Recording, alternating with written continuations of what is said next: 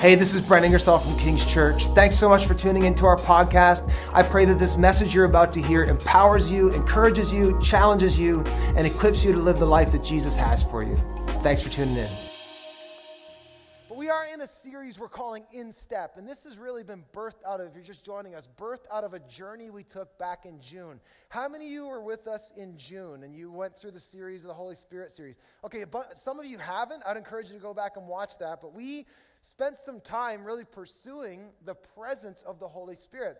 And God really showed up in some powerful and beautiful ways for so many of us. But now we're in a season where we are realizing that life with the Spirit is more than just this one time encounter or talking about a God who's far away off. God wants us to learn how to live in lockstep with Him every single day. And that's really what these next few weeks are about. And we're going to be really practical. We're just going to get right down to like brass tacks on what does it look like to live life as a friend and partner with the Holy Spirit. How many of you know that God is not just God the Father off sitting and presiding over the cosmos? He's not just Jesus who came in the flesh and died and rose again for our salvation, but He's God the Holy Spirit who actually lives and moves in real space and time right now. And we as believers are we have the gift and opportunity to know God intimately, and that's really what these next several weeks are about. Now, we set up the concept last week of walking in step, and we essentially said this that according to the Word of God, the quality, the durability, and the vitality of my life has everything to do with, there is the sum and the substance of my ability to live close to Him. Now, is your salvation dependent on your works? No, it's not. How many of you are going to get into heaven because you were a good person? None of us. Well, Jesus.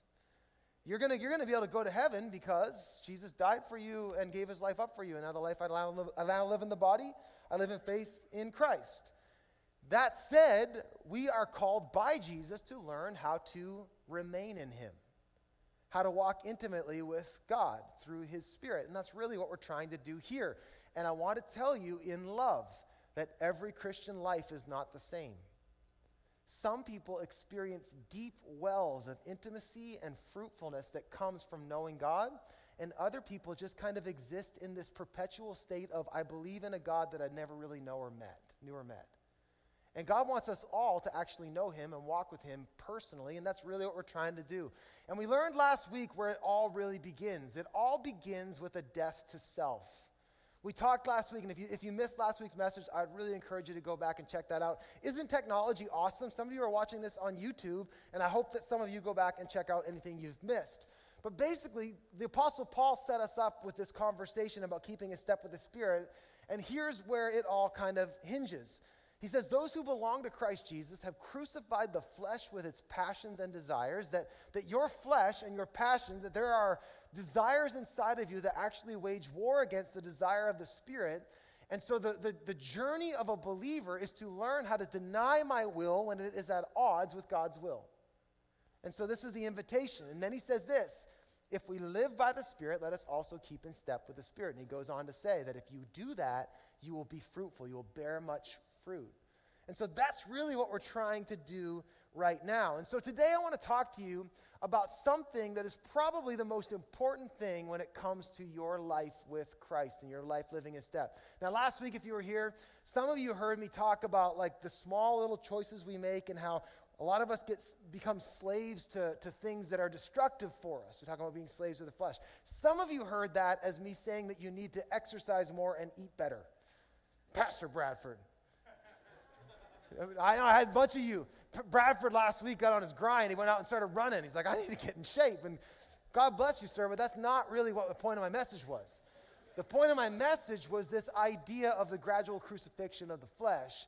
And if that helps you get your body in order, that's great. But the, the analogy actually lends itself to physical fitness. And I want to tell you something today about your physical health.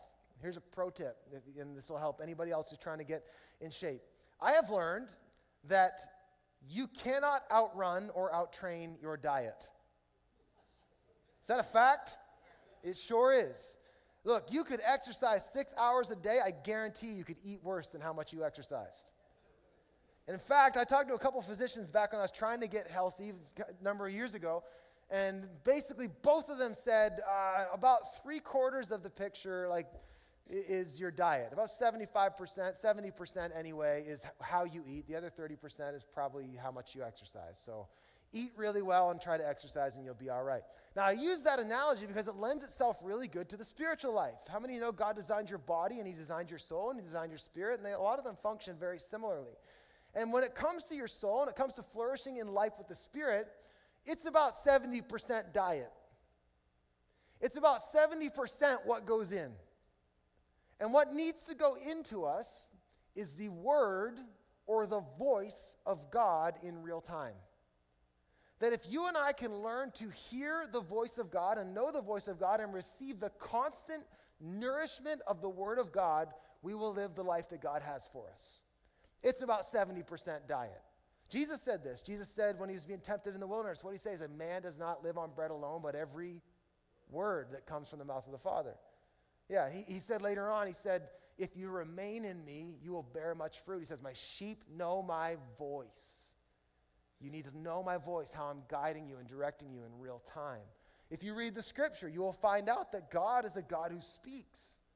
That that's how he created everything. In the beginning, in the beginning, God said, Let there be light. Let there be life. Let there be the world. God is a God who speaks. From Genesis to Revelation, you will find that, that, that, God's creative power comes through his word. And so we as his people have got to learn how to interact with him through his word. That's what I want to circle today. I want to talk to you about the Rhema word of God. I'm going to unpack what that word means in just a minute. But basically, your discourse or your diet of the word of the Spirit is going to dictate how healthy your Christian life ultimately is. Here's the big idea for today. We'll talk about those other things in the coming weeks. Here's the big idea the first step to living in step with the Spirit is learning to hear, know, and speak His words. This is the first step, is actually 70% of the picture is coming to know the voice of God. We have been made, designed to live by, be led by, and love by His voice. You are a creature who is dependent. You need the voice of God, and we have got to learn how to hear the voice of the Lord. So I want to spend a few minutes specifically talking about two gifts that God has given all believers for us to walk and live and move in open dialogue and discourse with the Spirit of God. Let me just say this over all of you God is speaking. And God is constantly wanting to speak to you. And I want to add to that, His word brings life. And it brings freedom and transformation. And I have experienced, you know, the ability for God to change my life with one word is just unmatched. Has anybody like tried to get victory in a certain area in your own strength? You know, your discipline, your white knuckling. And then I've had experiences where I was struggling with something, trying to do my best, and then I had a word from God come and speak to that hidden place in my life, and all of a sudden, transformation happened. God's power in His Word is unmatched and unparalleled, and we need to be people who aren't just hungry for it, but we have actually tuned our ears in to be able to hear Him. That's what I want to talk to you about today, specifically with this idea of prophecy, the gift of the prophetic ministry, and tongues. Now, depending on your background, you probably have all kinds of opinions already formulated. I just want you to like take a deep breath and let's just look at a passage of scripture together where Paul the apostle addresses it. Now, in 1 Corinthians 14, if you have a Bible, go ahead and turn there. We're just going to study it for a few minutes and I'll get you out of here on time. But in 1 Corinthians 14, Paul addresses the gifts of tongues and prophecy specifically. If you were reading chapter 12, he's talking about all of the gifts of the Spirit. We're going to talk about that a little more next week. And then in chapter 13, he wrote something so that you could read it at your wedding. Love is patient, love is kind, love is not. No, I didn't read that for that, but we have, it's beautiful, so we've done it. And then in chapter 14, he rolls into this teaching on specifically tongues and prophecy, and he gives us a lot of clarity where there's confusion, and he calls us to use them where there's abdication. So let's just keep that in mind. Let me read it to us, and then I'll kind of bring some, some context and some clarity, hopefully, if there's confusion. So Paul says this Let love, so coming out of chapter 13, here's a pro tip, and I didn't say this in the first service, just for you. The original letters did not have numbers or or breaks. So if you're reading chapter 13 into 14, like Paul was just writing in one beautiful sequence. So he finishes the love chapter and then starts with love. Let love be your highest goal. But you should also desire the special abilities the Spirit gives, especially the ability to prophesy. Now, let me just say this so I don't forget later. This letter is to a real church in a real time with real Christians, and Paul is not speaking to some superhero class of Christian that gets special abilities from the Spirit while the rest of us suckers just have to sort of sit in second class. This is to the whole church. So everything I'm reading here is for you if you are a believer in Jesus. He says you should desire the special abilities the Holy Spirit gives, especially the ability to prophesy. You never thought of yourself as someone who could prophesy, but let me prophesy over you. God has given you the ability to hear his voice and speak it as a prophetic word to other people. You. Me? Yeah, you. For if, or this is going to take a long time if I keep interrupting myself. For if you have the ability to speak in tongues, you will be talking only to God since people won't be able to understand you. You will be speaking by the power of the Spirit, but it will be all mysterious. I'll come back to that. But one who prophesies strengthens others, encourages them, and comforts them. A person who speaks in tongues is strengthened personally. Remember that verse 4. Someone circle that if you've got your notes open. A person who speaks in tongues is strengthened personally, but one who speaks a word of prophecy strengthens the church. I wish you could all speak in tongues. I wish that for us. But even more, I wish you could all prophesy. For prophecy is greater than speaking in tongues, unless someone interprets what you are saying so that the whole church will be strengthened, which basically turns it into a prophetic word. More on that in a minute. Dear brothers and sisters, if I should come to you speaking in unknown language, how would that help you? But if I bring you a revelation or some special knowledge or prophecy or teaching, that will be helpful. Even lifeless instruments like the flute or harp must play the notes clearly, or no one will recognize the melody. And if the bugler doesn't sound a clear call, how will the soldiers know they are being called to battle? It's got to be clear, he's saying. It's the same for you. If you speak to people in words they don't understand, how will they know what you're saying? You might as well be talking in empty space. There are many different languages in the world, and every language has meaning. Meaning is clear, they have meaning. But if I don't understand a language, I will be a foreigner to someone who speaks it.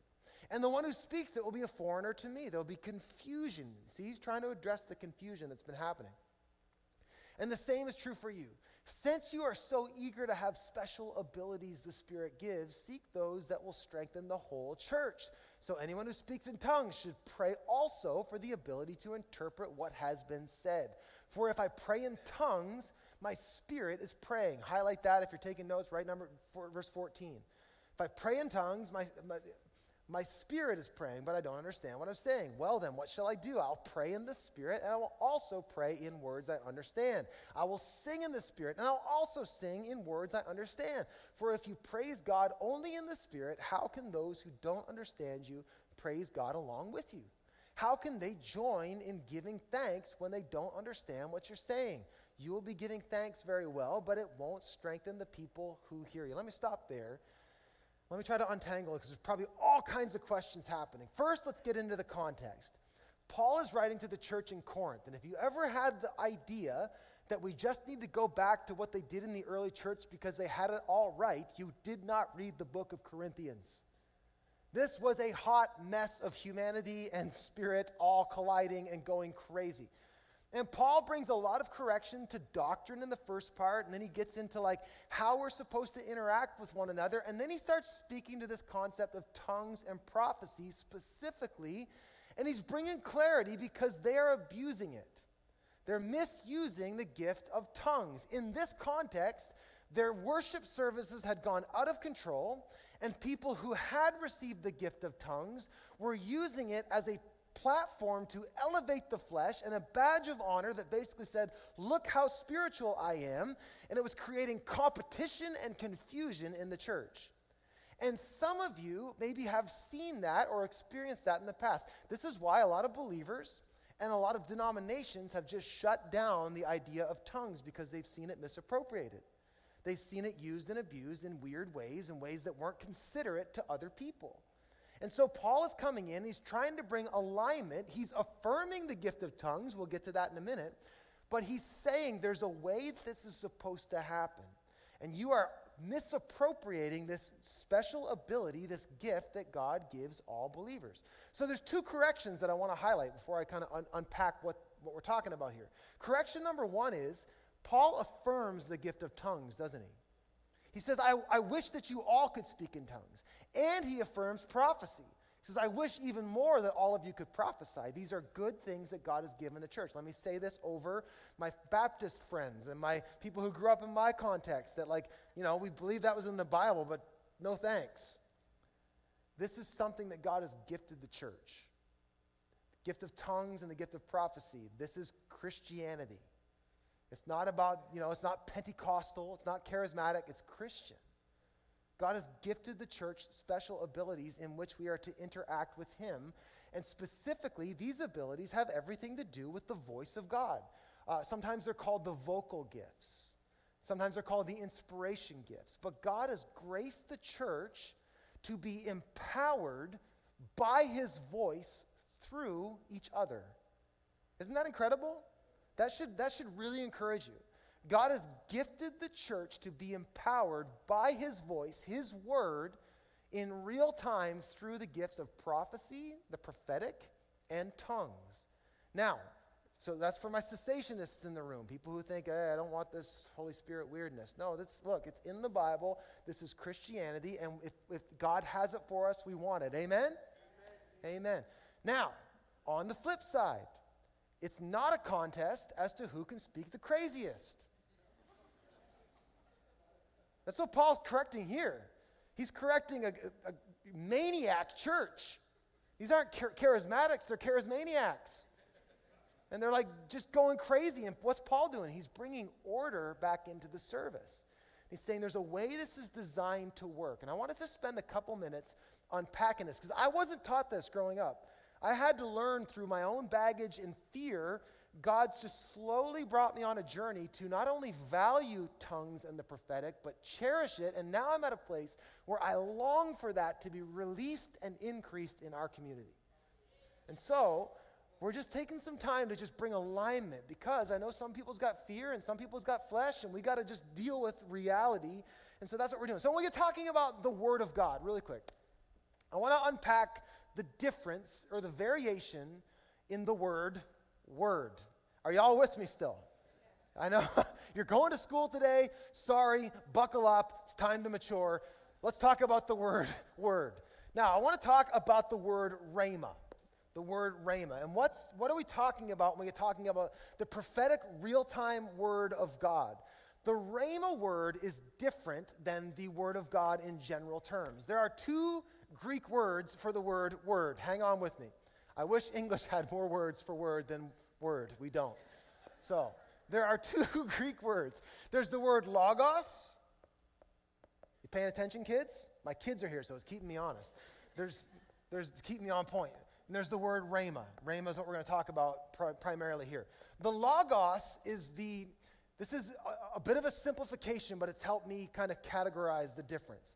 The Logos is essentially what God has said. This is the Logos. This, how many of you know this is the Word of God?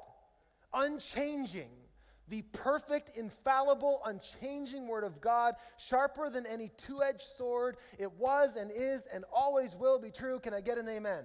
That's the Logos. God has fixed His word. It is unmoving and immovable. It's what He has already said. It was true, is true, always will be true. It, it's the, His word, the Bible tells us, spoke creation into being. His word upholds creation. The, the Bible says that He upholds the universe by the word of His power. That's the Logos. Like this, the, the laws of the universe are built in Logos. It's what God has said, the scripture is logos. Um, now, what's the rhema? The Greek word rhema, uh, it translates as utterance. And the easiest way, there's an E, C E. The easiest way to kind of understand the difference between logos and rhema is that, that if logos is what God has said, rhema is what God is saying right now. Rhema is like a now thing that God, by His Spirit, is saying. And I want to tell you today, we are a church, and I'm a pastor who believes that God has spoken and God still speaks. And a lot of believers, go back to the diet analogy, a lot of believers are living life malnourished because they, they've never heard God speak to them daily bread, like something fresh in the moment today. And it's this Rhema word that actually brings the church real time power and nourishment. And we need more of it. This is what I'm talking about when I get talking about the Rhema. So that's the difference. Uh, maybe let us use this as an analogy, just so we have real clarity on the difference between Rhema and Logos. Um, you know, all this, you know the story of the great storm and Jesus walks on the water. Sounds like there's a great storm outside right now. Y'all don't want, look, settle in, it's raining. I can take my time. Jesus walks on the water out to the, out to the disciples. And Peter, the apostle, what's he say? He says, Lord, if it's you, call me. Tell me to come. What does Jesus say? Come. So, Jesus, the Word of God, speaks the Word of God, come, correct? Now, for Peter, in that moment, that is both Logos and Rhema. That's a now in the moment word. Jesus, the Son of God, who holds the universe in his hand, says, Walk on water, I got you.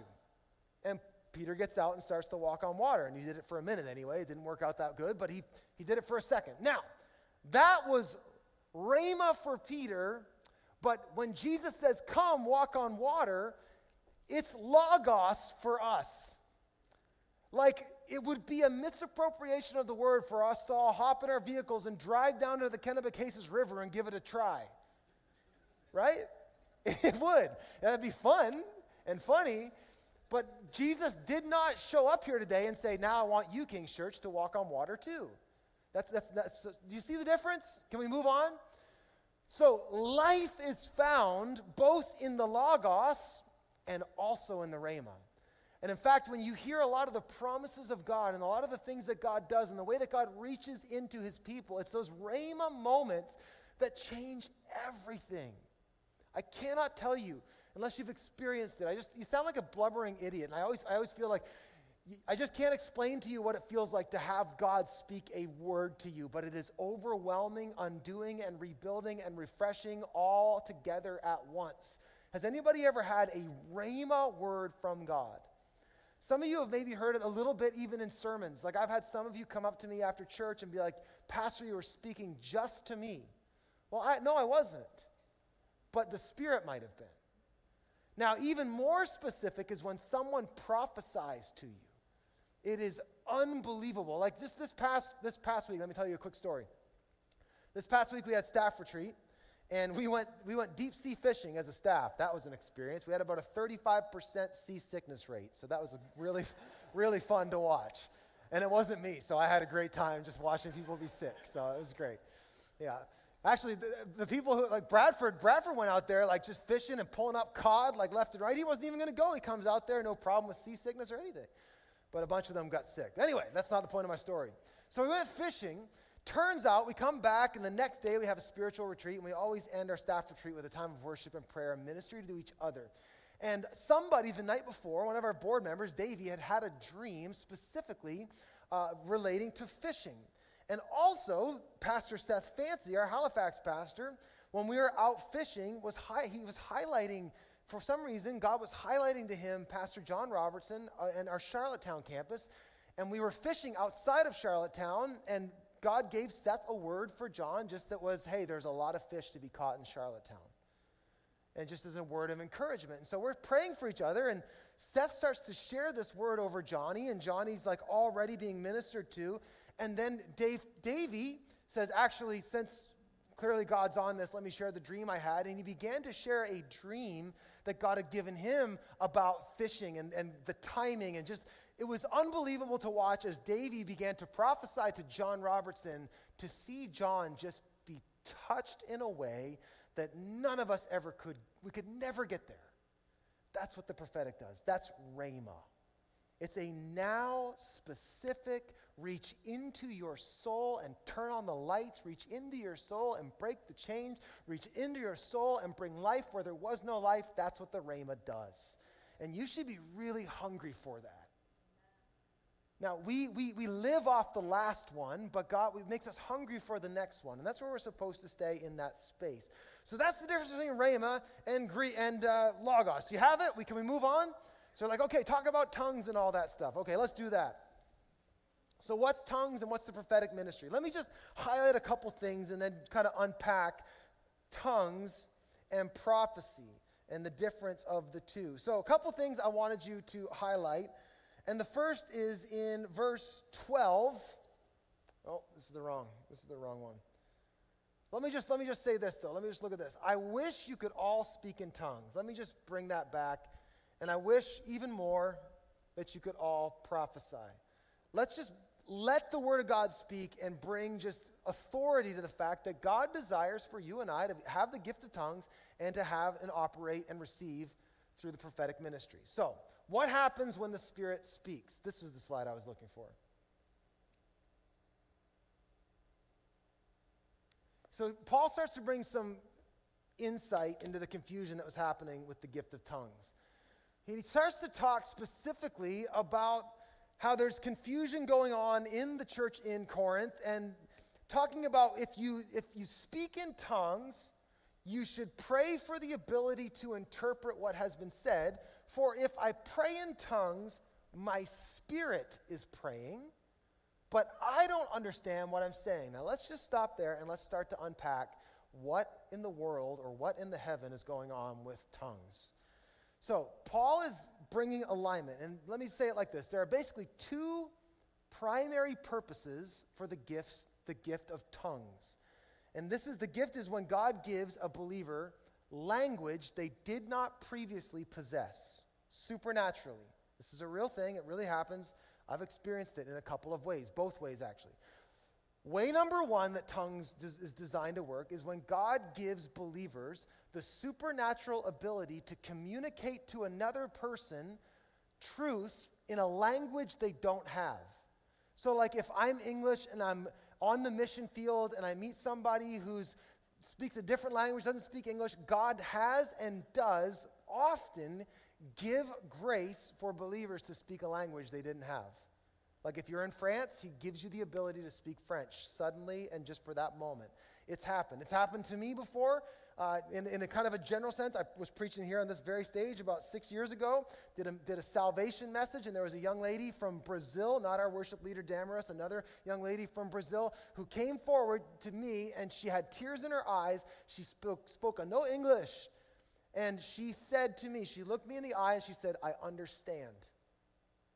And she understood the, the invitation to salvation and, and receive Christ. Uh, I talked to my sister's father in law, who spent his, most of his life on the mission field. He told me of a time, his first week on mission, in, uh, he was in Cuba, I believe, and he, had, he hadn't learned Spanish yet. And he went with a group to do prison ministry. And when he got there, he found himself leading two inmates to the Lord in Spanish and they both accepted Christ. God will give us, as believers, the supernatural ability to speak a different language for the purpose of evangelism and encouragement that goes across language barriers. Make sense?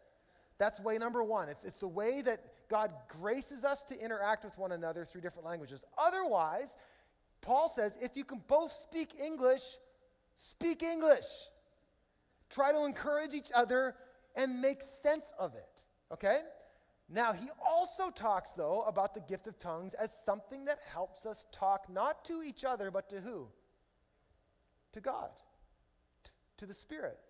And this is the gift of a prayer language or tongues. And I want to tell you something as a person who grew up with no category for that, other than it's this weird thing in the Bible and some of the weird Pentecostal friends I have do it. Um, I I have been on a journey the last decade where God has given me this gift of a prayer language and it has changed my life.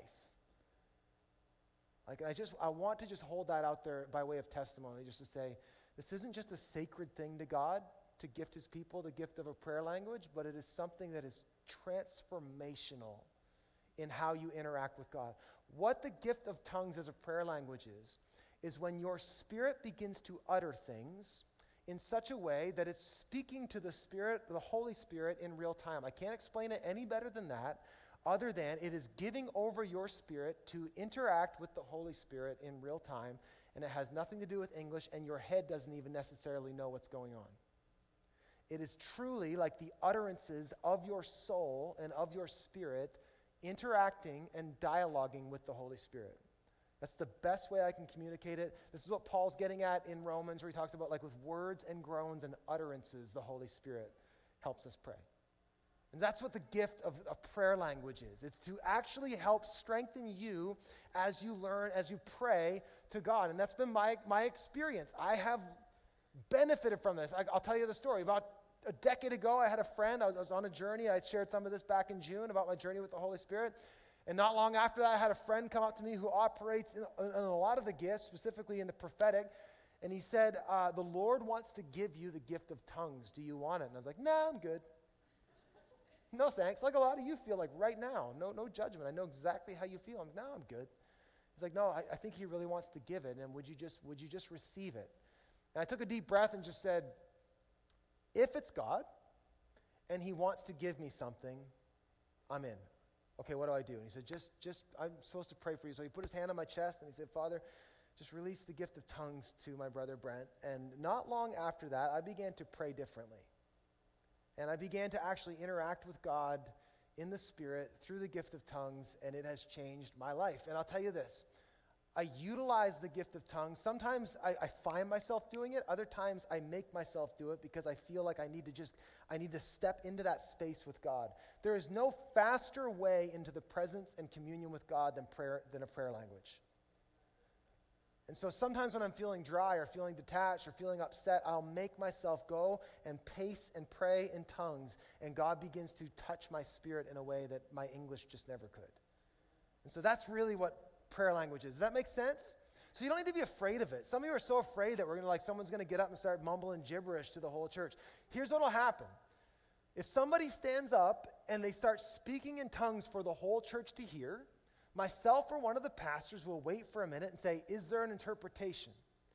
And if there's no interpretation, we will kindly and gently say, Hey, nice try. That didn't work. um, kindly, you know, just don't make that a habit if we're not going to get interpretations. You need to have an interpretation for the whole church. Otherwise, tongues are used between you and God. Now, we have been environments, like even on staff not that long ago, we had someone come and say, I feel like I'm supposed to pray over the staff in tongues, and God is going to give one of you an interpretation. And that happened. Does that make sense? Okay, so that's the difference between the prayer language, and now let's get into the prophetic real quick. I got a couple minutes. Are you still with me? All right, let's talk about prophecy for a minute.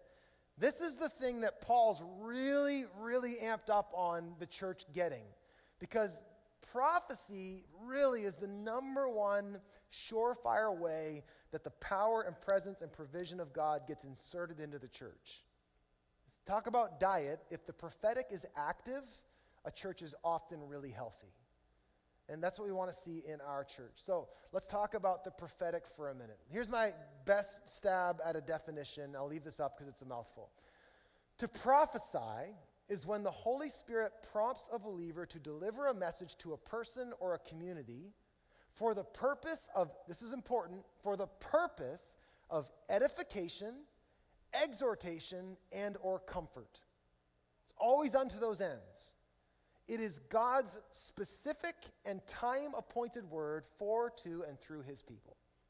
That's what a word of prophecy, that's what a prophetic word is. Now, let me untangle for some of you what it's not, because this is where a lot of us get freaked out with this too, because we've heard it or seen it misappropriated. You've seen people running around saying, Thus saith the Lord, the Lord says this. And you're like, No, he doesn't.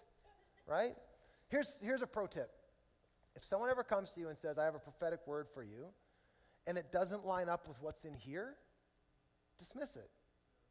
Just say, No thanks, or smile and nod. I do that a lot. Like, yeah, good. good. You know, it's just like most of the time it's well intended people anyway. You know what the worst, you know what the worst that can happen for someone who steps out and says, I think, I, I think God has a word for you? The worst that can happen is that it's wrong and that person is touched by the fact that you care enough to take a step to say something that you think God has for somebody else. how, how terrifying. But that's the worst that can happen. So if someone ever comes to you, though, with a word that doesn't line up with what God has already said, God doesn't change his word. So, so the Rhema has always got to affirm the Logos. Does that make sense? I know this is next level stuff, but we, we, we want to be mature as a church. So if God ever comes to you and says, God told me to tell you this, and that thing that they said doesn't line up with what God has already said, God didn't say it. And we've all been around, most of you have been around church long enough to know how easy it is to try to make God say something he didn't say. It's very easy. We do it a lot. That's why you got to know your word. Know the word. So it's not. What is the what the prophetic is not? A few things. Um, it is not fortune telling. I am not going to put on a bandana and a ruby and start holding a crystal ball. And that's not what this is. It's not fortune telling, it's not future telling. In fact, that stuff you can categorize with what Paul talked about last week with the flesh sorcery. Remember last week we talked about sorcery? Like wizards? Anybody remember? It's like, what did I miss last week? Yeah, Pastor Adam and Julie are starting a, a, a wizards group in CR. It's going to be awesome. So. No, but sorcery is the idea of trying to manipulate matter and, and to try to control your circumstances. And prophecy, prophetic words, are not God giving you secret information so that you can, like, have an advanced move on things. That's not what this is about. It's not, it's not necessarily about rebuke. Generally speaking, when God gives a word, it's, it's not harsh. It might be clarifying, it might be transformative, but it's not to cut you down. It's always for, and this is important, I just want you to get this. I'm going to be done in just a second, I promise. The prophetic word is for the purpose of edification. What's edification? To be nourished, to be strengthened, to be built up, to be prepared. For instance, let me use this analogy. In 2012, uh, July of 2012, I had my first prophetic dream where God gave me a very clear, vivid dream picture that I knew was Him. And I woke up from that dream and I heard God speak something into my spirit as clear as I ever had up to that point in my whole life. He said, I'm driving you into something. You don't have control about it, but don't be afraid. I'm with you. And turns out, a month later, I was 29 years old in charge of a church. You want to believe I held on to that word. It, it strengthened me. So, so it's for edification. It's also for exhortation. Exhortation, what's that? It's, it's, it's not just to strengthen, but it's to call out and to call forth and to, and cheer on. We have three things, three values in our prophetic ministry. Like Pastor uh, Dan and, and, Anthony, they, they teach this in our course. In fact, we're going to be doing a Hearing God workshop at all of our locations in the coming weeks. But he says this here's what we want to do with the prophetic ministry we want to build up, stir up, and cheer up. This is what the prophetic ministry does builds up, stirs up, and cheers up. Comfort, stir, cheers up. So that's, that's what happens. The Spirit of God will come upon a person and he will speak something that brings edification, exhortation, and or comfort. Is that very clear? This is what the prophetic word does. Comfort is a big one. Uh, that's who the Holy Spirit is, by the way. He's a comforter the paraclete, the helper, the comforter. This is what he does. Uh, an example of, of a prophetic instance that brought comfort. If you were here maybe a month ago, my uncle Don preached a message and he talked about the experience he had where his wife, my aunt Janet, was really in a, grieve, in a grieving moment, missing her daughter who had passed on. And she, she, he was, she was crying out to God, just saying, God, I need to know that you've got her, that it's okay. And Don, at the same time, was having a dream where he saw her perfect and whole, and he came and gave her a hug. And Don woke up and he found Janet weeping beside him, and then he said, I had the craziest dream. I just saw Lindsay, our daughter, and she was whole, and she walked over and she never looked so good. And she gave me a hug. I can't even tell it. you want to believe that was the word of the Lord for my Aunt Janet. Comfort, I got her. I got your daughter. It's okay. That's what the Spirit does. He builds up, stirs up, and cheers up. So, that's the prophetic ministry. When someone speaks a word that comes from God to build up, stir up, or cheer up. Really quick, How does the Spirit speak? What are some of the ways? Three main channels that the Spirit speaks. I want to tell you this because I'm hoping that out of this time today, God begins to open the channels for you to hear God a little more frequently. And that we as a church walk in the prophetic a little more abundantly. That's, that's really what I think God wants to do today. So, how do you hear God? And I want to encourage you when you he- see the, the workshops being advertised, make sure you go to the Hearing God workshop that Anthony and Dan are going to do. But basically, three kind of categories or channels. First is a sense in our spirit or our gut, an impression. How many you know the word of the Lord can come where he just whispers something into your soul, into your spirit? Has anybody ever heard that still small voice? Very powerful whisper, I find. God can speak just a, a word into your spirit, and He's done that and does that for me. So, in, in, in impressions, uh, the Spirit can also bring a word through images, um, both literal, like physical images. Has anybody ever had um, God speak to you through nature?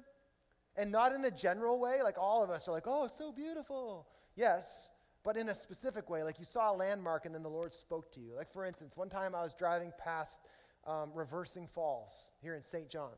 And as I was driving by, I looked at it as the water was literally turning over backwards and the tide was pushing a river back. And as I drove by, the Lord spoke to me and said, I am going to do a work in this city that pushes back long, the long standing, powerful flow of destructive things. My tide, when it comes in, is going to push that stuff back. And I felt that word over, over our church and over this city, and I'm still holding on to that. But that came through a landmark. God spoke through a landmark. Also through visions. Sometimes God will allow us to see things that aren't there in the natural, they're there in the spirit. Has anybody ever had a vision? You saw something, God highlighted something. Sometimes God will speak to us and he'll, he'll maybe show us something that's not actually there, but it's there to tell us something that is actually there. It's just not in your physical eyes. Is this too weird for some of you? Like, that's weird, but it's cool. So, yeah, it is. It's really cool. So, through images. Also, and primarily, God will speak to, to us through a messenger, through someone who God gave a word through. Oftentimes they'll know it. Like if you come, and I'm going to invite you in just a minute to come, uh, Pastor Anthony and Dan and some of our prophetic team would love to speak and pray and minister to you. Um, there are people who just operate in that giftedness, and we're grateful for that, but everybody can prophesy. And sometimes people prophesy and they don't even realize it. Like my daughter Ava, she doesn't even know it yet, but one of the most powerful prophetic words that ever came to me in my life came through her. She's like, Say what? Yeah, so she was probably eight years old, and we had just stepped out in our, for our church to do this big building program and launching multi site. It was the biggest leadership step I had ever taken as a pastor. And it was Saturday afternoon, and I was sitting in our old house in our basement. Um, my daughter's room was right across the way, and I was on the couch, and I was literally sitting there freaking out about, like, what if nobody wants to do this? And what if this doesn't work? And what if I look like an idiot? And all that stuff. And I'm sitting there just pa- starting to panic. And my daughter Ava walks out, and she has one of those thingies that, uh, you know, like it folds up and you go like this. Everybody knows exactly, exactly what that is that little move. And uh, she'd made it at kids' church the week before with Miss Linda, and there was Bible verses on. I didn't even know. I was just annoyed. And she's like, "Dad, pick a number." I'm like, "Oh my goodness, seven. And she's like, "One, two, three, four, five, six, seven." And she's like, "Pick another number." I'm like, "Oh goodness, Ava, I just want to sit here and have a pity party. Would you, you know?" And I'm like, "40." She's like, she's like, "Pick another number." And she's like, "I'm like eight. And she's like, and she and I'm sort of just half paying attention, you know, like, like we do as parents. And, she's, and she opens it up and she, she goes, Joshua 1 8. Have I not told you? Do not be afraid, for the Lord your God is with you wherever you go. See that? Right? And I'm just in there crying on the couch, like, oh, God, you're so good. I'm not afraid. I don't have to be afraid. That's what the Word of God does when it comes. And I'll tell you what, there's just a power. There's a power. The Rhema word has a now power. And I don't mean this to downplay the scripture, but there is like a there, there is a nowness to the relationship that God wants to have with you. And the primary way we experience God and that nowness is through the Rhema word, it's through these gifts that God has given us. And so, I hope that today this just creates some appetite.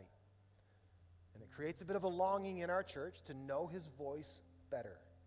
Our ability to daily dialogue with the Holy Spirit is the number one factor when it comes to living in step with Him and bearing the fruit of the Spirit filled life. Would you stand with me? I want to pray. Here's what I'm going to pray. And you, you already might not know this or not, but you already prophesied earlier in the service. I spoke a prophetic word about God's desire that you would know that you are His child. And some of you turned and you took that word and you said it to somebody else. But I'm going to pray right now that God would increase the channels of dialogue that we are having with Him. Can we all pray that? Is, is there anybody that is against hearing God better? I don't think so. So let's just pray that and let's humbly say, God, however you want to speak to me or through me, I give you permission. And God, hear your church, hear us. We want this to be a hotbed of Rhema words. We want it to be very difficult to come into a gathering at King's Church and not having not have heard the word of the Lord, not just through preaching, but through community and through regular people who have these special abilities of the Spirit. So let's pray for that. Would you just bow your head, close your eyes, and open your hands to receive? I'm just going to pray. Very simple prayer. So, Father, here your church right now, we ask that you would open the channels of conversation more. Lord, we want to know you more. We know we need your word. And we don't just need it in general terms, we need it specifically and intimately. Lord, you have things you would speak and say and do in and through us, Lord. Would you open our ears to hear? Would you open our minds to perceive?